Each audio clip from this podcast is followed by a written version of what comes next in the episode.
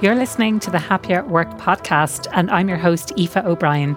Through a combination of solo episodes and interviews with some incredible guests, we bring you the insights and practical tips to create happier working environments for you and your teams.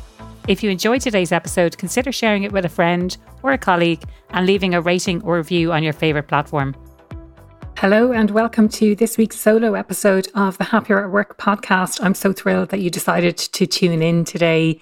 I'm your host, Aoife O'Brien, and today I will be sharing about some of the books that I've been reading recently that I really think that you should check out. I also wanted to share a milestone update with you. So the podcast has reached 100,000 listens or downloads, whatever you want to call it, but I'm really, really thrilled. And it's down to you, the listeners. I really appreciate you tuning in, taking the time, and all the lovely feedback that I've been receiving as well. Really, really appreciate that.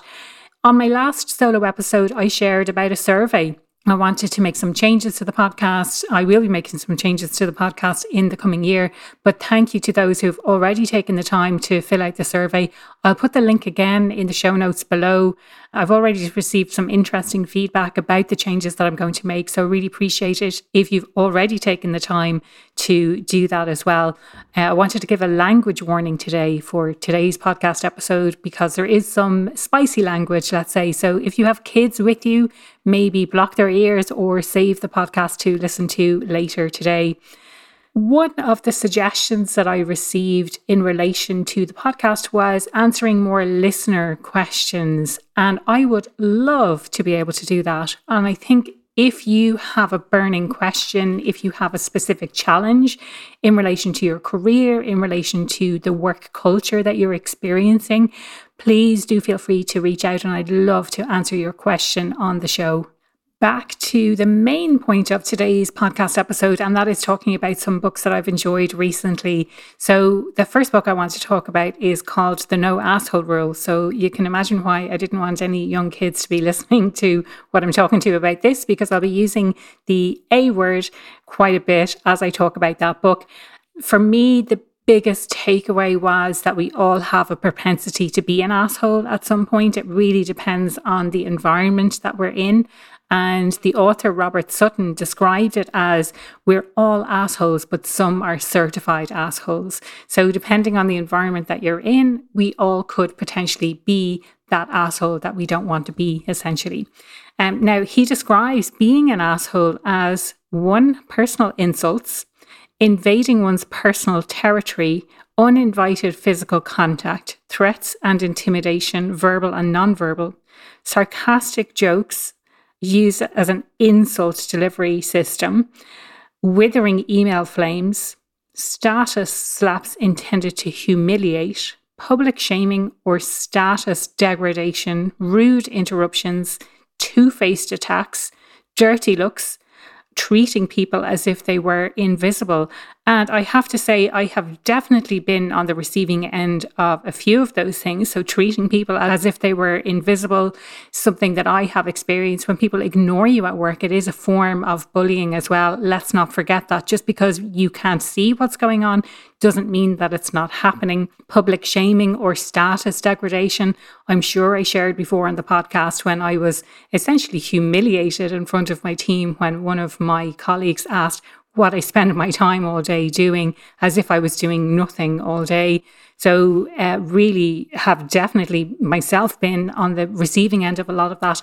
And I know people listening today will have experienced that in the workplace from my own research, from the clients that I work with as well. I know that people experience these things in work.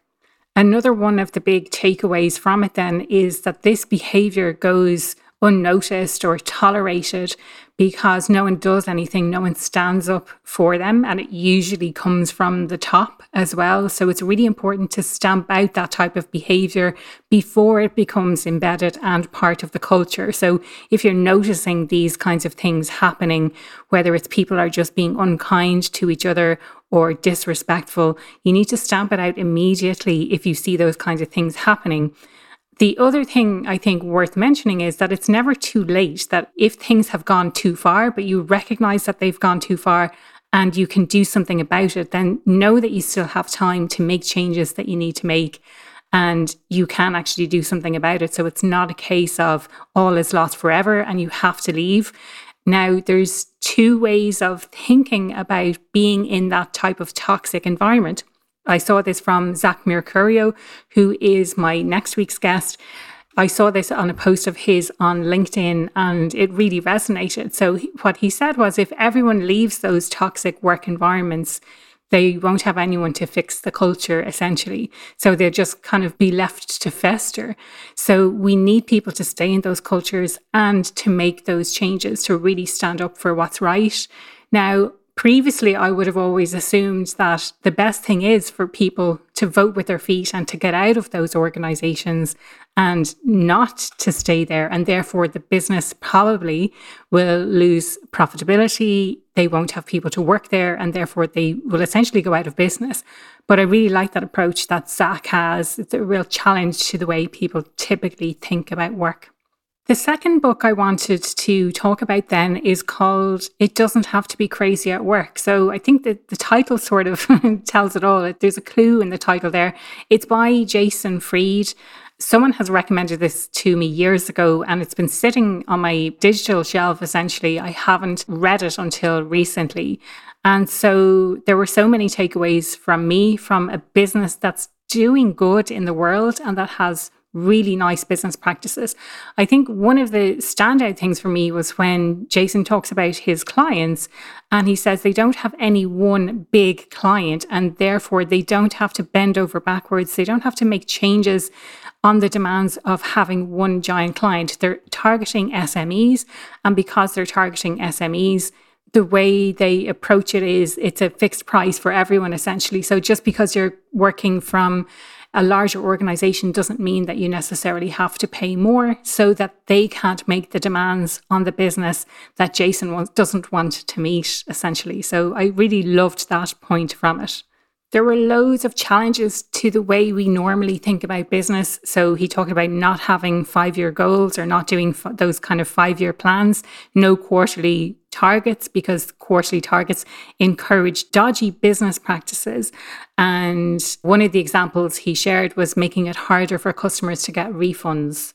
Another really interesting insight was about decision making. And again, I think we can all relate to this.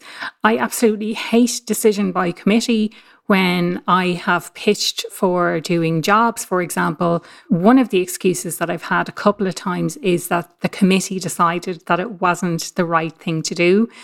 And for me, one person needs to be responsible for making that decision. And this is something that, again, Jason talks about in the book. So, one person responsible for making that decision, they are trusted to make that decision. Other people may disagree, but they have to commit to that decision because the person has made that. Avoid decision by consensus or committee where you have to convince others of your stance. That is his approach to it. Absolutely love that. He also encourages us to separate what matters. So know what what the difference between excellent and good enough is and the things that you need to be excellent at, be really excellent at those things. So, one of the examples again that he shared was client work. So, you know, it's not about putting shit work out there, but know when it's important to be excellent. It's a waste of energy trying to get great at everything. Say no. Eliminate work that doesn't need to be done. Commit to what you're doing. Don't get distracted by shiny objects. And this is something I think I need to employ in my own business, in my own thinking as well. I can often get distracted by shiny object syndrome and not focusing on the core of what my business is actually doing a way that I love how he explained that is no is no to one thing and yes is no to a thousand things. So think about what you're saying yes to. What does that mean that you're essentially saying no to? He talked also about promises at work and when we make promises and I can absolutely relate to this, having come from that corporate environment where we had a business development team and they would make all sorts of promises to the client.